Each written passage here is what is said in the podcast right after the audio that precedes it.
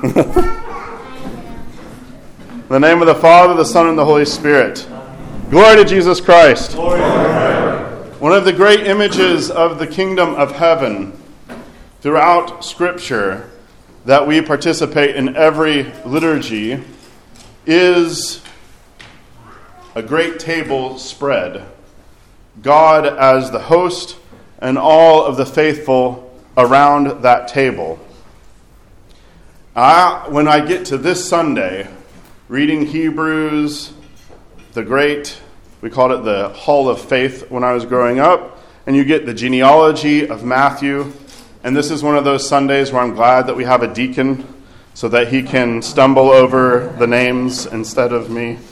Uh, you know, you can do, there's YouTube videos that will like literally pronounce everything for you.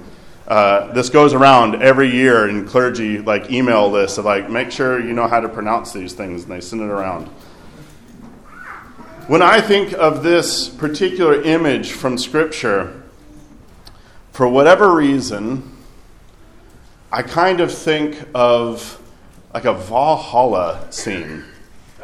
Not that odin is involved or anything like that but there's something about especially this time of year where there's a roaring fire, there's song, there's something uh, fraternity, there is a great joyousness. This is my anachronistic version of when I think of this. So you can have your own version. Maybe it's Hogwarts or something. I don't know. But you have, you can see the table is set. There is the great host. And as we come to this Sunday, as we've been having, there's an uptick in commemorations up to this point, not only of martyrs, because martyrs throughout the year, but there's also an emphasis upon the prophets and the forerunners of Christ. Specifically, the two Sundays before Nativity are the forefathers of Christ and then the fathers of Christ, those in the flesh and those who were the great faith those of faith of the Old Testament. So, who is seated at this great hall? Who is seated beside you? Well, you can go through the genealogy and probably have to ask them to pronounce their name for you as you want to know who is beside you. But you have, especially here in the Hall of Faith in Hebrews 11, you have the great patriarchs of the Old Testament. And they're here at this table and I also have a little bit of Council of Nicaea that floats in for me because at the Council of Nicaea, we tend to think that it was this kind of great gathering like this, but it was a great gathering of bishops who had lost a hand or who were hobbled, who were crippled because of the torture, who had confessed the faith and are present and accounted for and bear the cost of their confession of faith. So that as we go around the table of faith, because this is the hall of faith, we see Noah, who by faith built an ark while there was no water present yet. Can you imagine that? There's a guy, I mean, you always hear about little stories of somebody, maybe even some people even building arks, literally, and everyone's like, Why are you building this gigantic boat? And he's like, Well, God said this was going to happen. And you just kind of go, Okay. And you choose a different path next time. By faith, Abraham left everything that he knew. And this is not like he lives in the United States of America where you move for your job, maybe cycling every five years, or home was four or five moves ago. But Abraham left everything he knew to go into a place he knew nothing about because he believed God who made a promise to him. And Abraham did this without having the example of Abraham, without having the example of David, without having the example of an Elijah or the rest of the prophets or the apostles or the saints. But he got up and left. By faith, Elijah stood out against the crowd, all of those who are following the idolatrous worship of Baal. And he suffered for it. Physically, his belly suffered for it. Mentally, spiritually.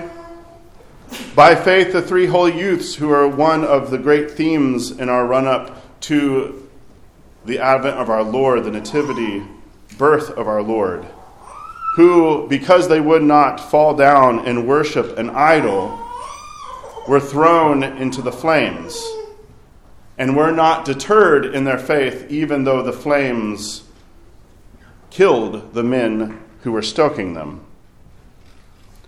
For time would fail to tell me of all, tell you of all the others that were gathered around this banquet table Gideon, Barak, Samson, Jephthah, Samuel, and all of the other prophets.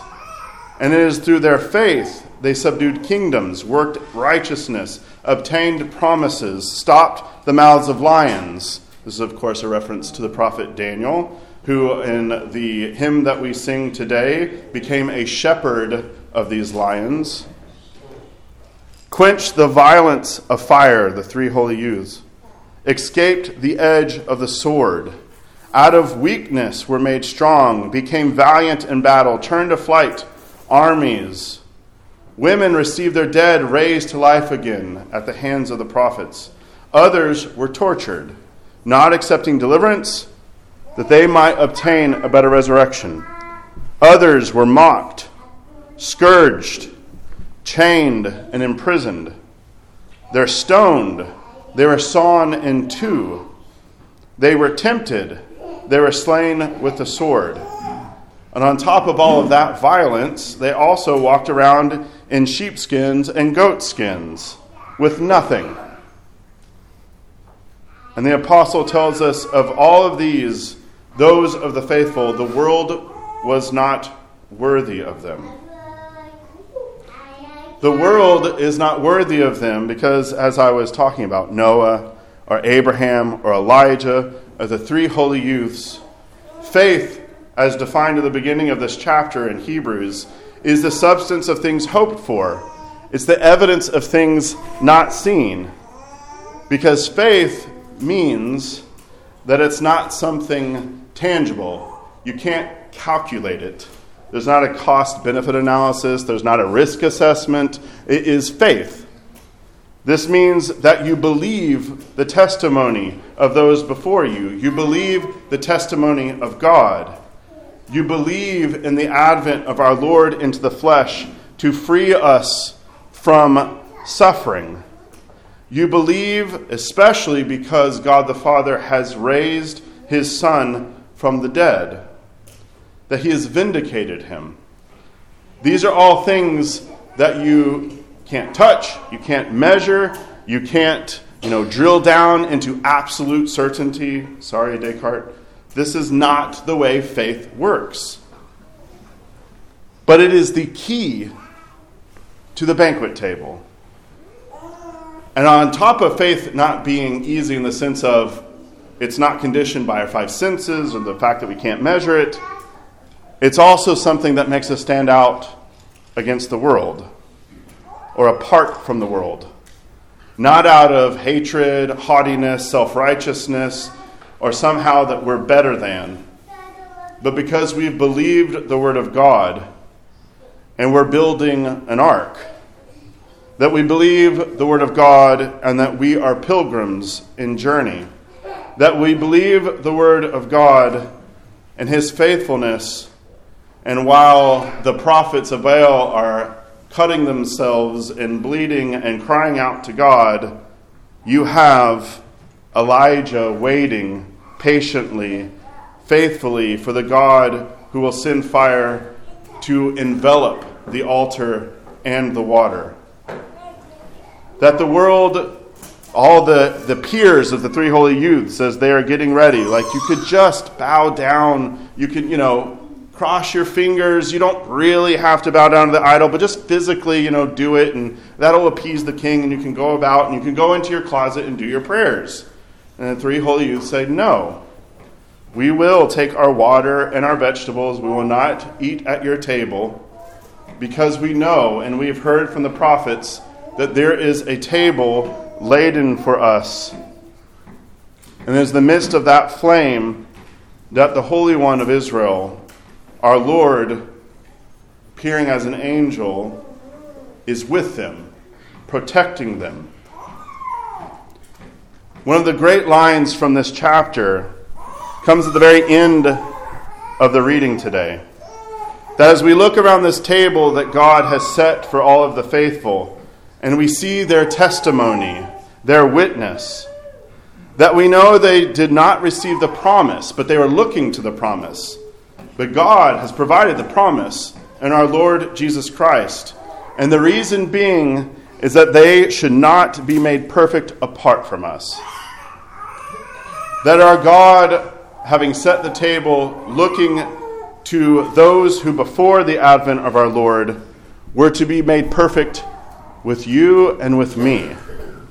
That we all can sit at the table together.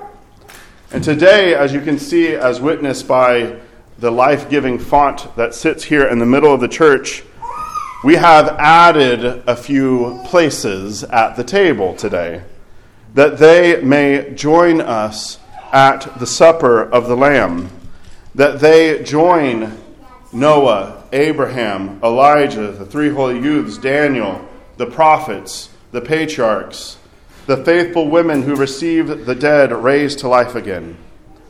For we take of his body and his blood in a few minutes at this table as a foretaste of that great hall, that great joyous gathering, the song that we will sing at that table. We begin to learn it now. In the name of the Father, and the Son, and the Holy Spirit. Amen.